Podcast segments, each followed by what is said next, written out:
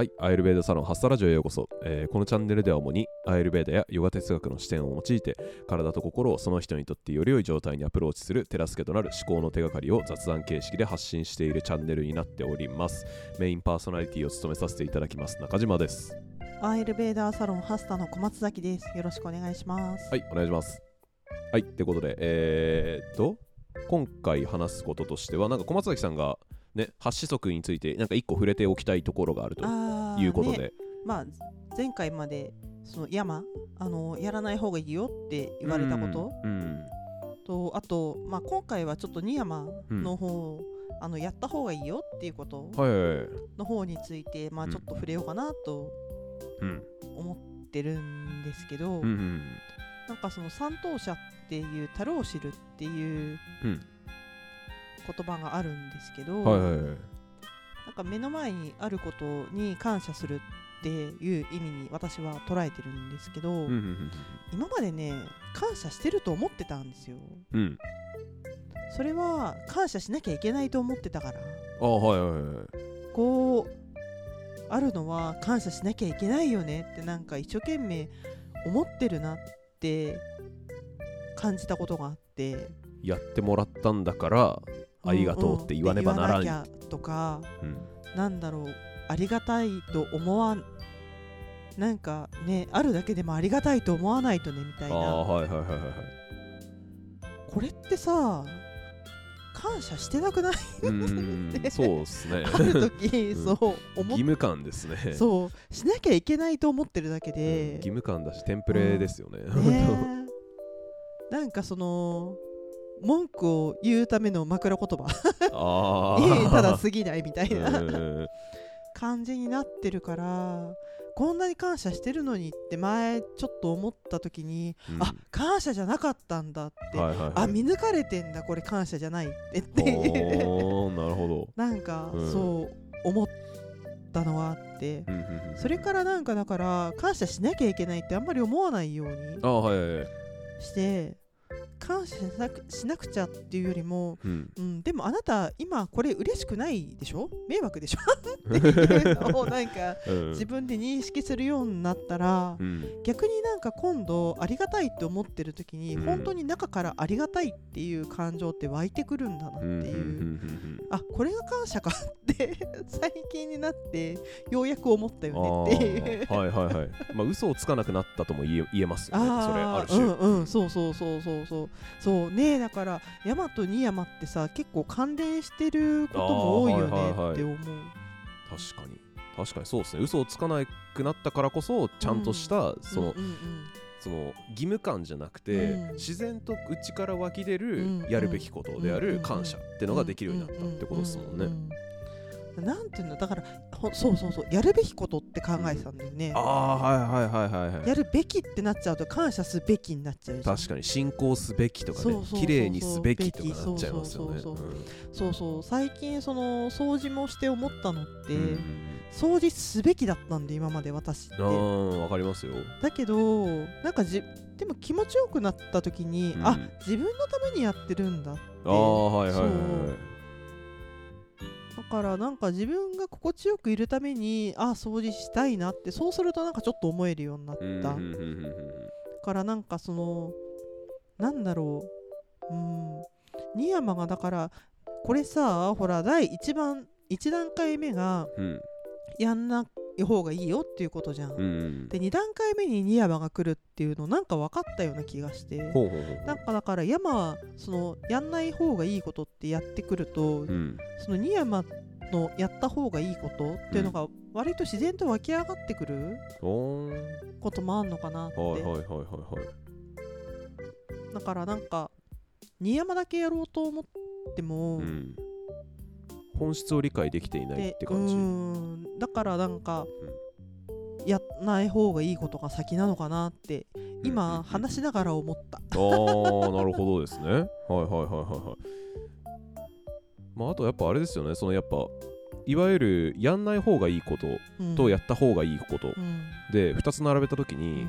まあ、やんない方がいいことを先に排除してから、排除っていうかそのやめてからやった方がいいっていうステージに移った方が、まあ移りやすいっていうのもありますよね、うん。イメージイメージしやすいっていうか、んん。わかりやすいよね。やんない方がいいことの方がね。そうそうそう。うん。あと多分僕もこれも今僕話してて浮かんだことなんですけどあのやんない方がいいことって多分やんない方がいいことをやり続けたらおそらくアーマーになると思うんですよ。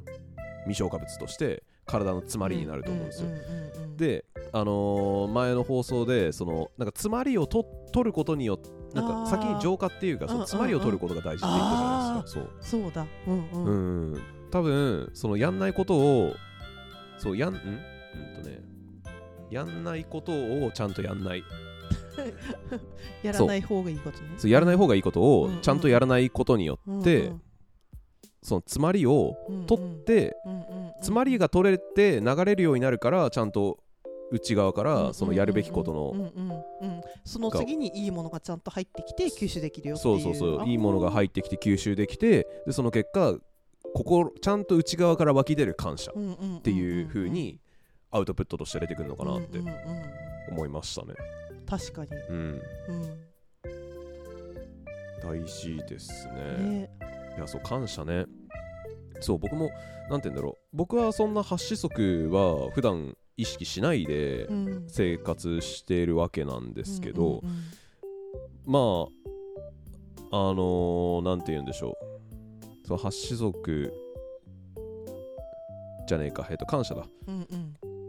僕もそうここ最近その感謝をできるようになってきたっていうか。うん。そうなんだ。そうそうそうそうなんてんだろうな。特にまあこれは小松崎さんにはちょいちょい話してたけどあの足ですよね。自分の足に対して。そうそうそう。んまあやっぱいわゆるまあ僕たちの普段してる仕事って、まあ基本ずっと歩き回ってるわけじゃないですか、うん。歩き回ってるしあとはその僕自身もその農業農作業でまあ歩き回ってることがうんうん。まあ、座って作業することもあるけど、うんうん。まあ歩くことが多いと、うんうんまあ、人間の体ってまあ大体平均値として50キロから70キロぐらいうんの間にうんいろんな、まあ、大多数の人が分布していると考えられてるわけじゃないですか、うん日本人体重として、うん。でそうまあ50キロから70キロって普通に考えたらめっちゃ重いわけですよ、うん。そう。その重い体を、まあ、足を2本でうん。一日中、まあ、立ってる間はずっと支えてるわけだし、でそれで走ったり飛んだりうん。とかしてるわけですよ、うん。それはちゃんとケアしたくなるっていうか、感謝の気持ち湧くよねって、そう、このちゃんとねその動く足があるからこそちゃん不自由なく生活できてるし、移動移動っていうか普段僕らが何気なくなってやっている行動とかも、えースムーズに行えてるわけだから、ちゃんとケアしてあげようっていう気持ちが感謝として出てきましたよね。うんうんうんだから僕もそのオイルマッサージ家でする時とかは足は絶対全部やりますもんね。そう太ももから足の裏まで。うんそうそうそう、まあ、特に関節部。を関節部はちゃんとあのごま油塗塗りたくってっていうことは意識してますね、ううんん。ぱりそういう気持ちがあってケアするとまた違うよね。間違いない本当。うん。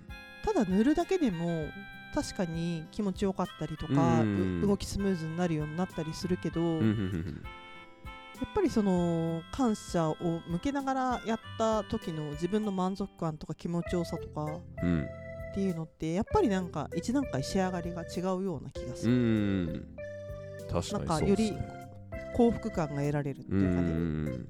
なんかほんとねここうん。やっぱ義務感当たり前のことだけど義務感の感謝とうん。ちゃんと内側から湧き出る感謝ってそれは全然違うよねって ね。感覚ありますもんね。ね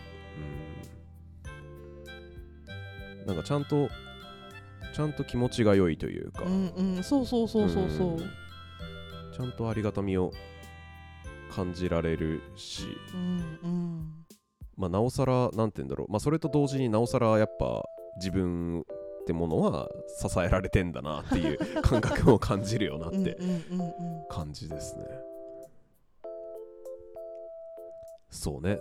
足るを足りてるもうほんと足りてるんですよってねそうそうね。うん結構さ目の前にもう手に手の中にあるものってうん。結構過小評価しがちだったんだよね。なんかあって当たり前のものみたいにああはいはいはいはい。思ってたりもしたけど、うんうんね。結構そこにあること自体が本当はね奇跡だったりねミラクルだったり。ありがたいって言いますからね。あるねこと自体存在すること自体が難しい。だから感謝の気持ちが芽生えてくるっていうね、んんん。そうそう。ありがたいってね。そう。本当はそう。そういう風に考えたらそんななんて言うんだろう。テンプレ的に済ませる言葉じゃないっていうか、うんうんうんもっとちゃんと心を込めて まあまあそう言うとあじゃあそうなんていうんだ心をこもっていない私の言ってるありがとうって本当は言っちゃダメなんだみたいな風に 無駄なね無駄ななんかその偏見をインストールさせてしまうから別にそんなそこはそんな意識しなくてもいいとは思うんだけど、うん。でも本来的な意味としてはそうちゃんとそういうのは意識した方がいいんじゃないかなって僕もうんうん。感じてますよね、ね。そそう本当流れるようにありがとうっていうんじゃなくて、うんうん。ちゃんと立ち止まって思い込めてうんうん。ありがとうっていう方がいいよねって、うん。あること自体が難しいんだから、うんうんうん。うんもうそれ自体がもう奇跡的なんですよっていうことね。ですよね足りてるんそうね。なんかもうギーターだったりとかあとは他の禅禅の僕が読んでる十牛図とかでも書かれてるわけですけど、うん。もうそもそも人間はね足りてるっていうか全てをうんう生まれ全てを持ち合わせて生まれてきていると、うんうんうん。まさにこれが樽を知るってことですもんね、うん。もう足りてるんですよって。うんうん。足りてることを外に求めるから変なことになるんですよって そのそのなんていうんだトラブルだったりとか不満だったりとうんかうん。そういうマイナスな感情が生まれてきてしまうんですよって。うん。自分の中見てみなさいって。もうもういるよって。ことですもんね このさ樽を知るって中島君別の樽を知るだとあ思ってたってあそうそうそうそうそう。まさにそう。そうこのね収録撮る前にそう僕もその「樽を知る」って言葉は今まで聞いてはいたと。聞いてはいたからじゃあちょっとどういう意味なのか改めて調べてみようと思って Google で調べてみたら樽ってそう足りてるうん。ことを知る。でうん。樽を知る。うんなわけなんですけど僕はあのタレタルってねあのバレルの方のタル あのウイスキーとかワインとかを熟成するタルだと 思っていて。そう。そうそうそう。あタルってこっちなんだ。発見ができました。また一つ賢くなれました。はい。よかった。そうそうそうそう。だからその樽を知るって僕のその始まるここの収録始まる前の解釈としてはねなんか自分のキャパを知っとこうねとかそういうことだと思ってたんですよね。そうそう。そういうことだと思ってたら全然違ったねって。そう。人間は生まれ持ってう人間は全て生まれてん全てを持って生まれてきてるよっていう意味の樽でしたね。そう。そうそうここなんか古語的な話だった。よねそういった 勘違いがありました。よかったね。はい。賢くなりました。一つ思い出。そう。これで恥をかかずに済みます。はい。そう今回はねちょっとその新山の中うんのでもねなんか最近ちょっと感じた猿を知るっていうところ深掘りしましたね。感謝のフェーズっていうかね。ね、ううんん本当はそう今までやって今まで我々がやってきたことは本当は感謝じゃないんじゃないかみたいなね。あそうそう。あ我々、まあ 我々っていうかわそう小松私崎さんがね。そうそうそう。そうやってたことは実は感謝じゃないみたいなね。ねえ衝撃だったからなんかあれ。まあそういった発見のシェアでございました。ってこんって感じで、えー今回は以上です。ありがとうございました。ありがとうございました。